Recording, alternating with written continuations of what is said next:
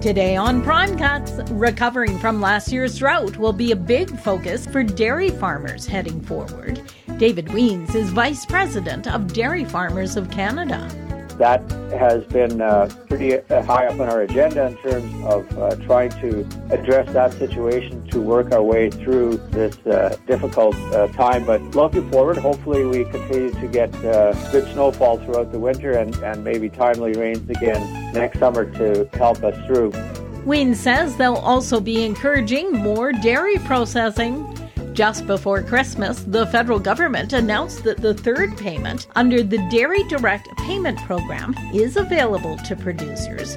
Based on their milk quota, dairy farmers will receive compensation payments totaling up to $469 million for this fiscal year. The money is compensation for market access concessions that were made under CETA and CPTPP. For Golden West, I'm Glendalee Allen Vossler.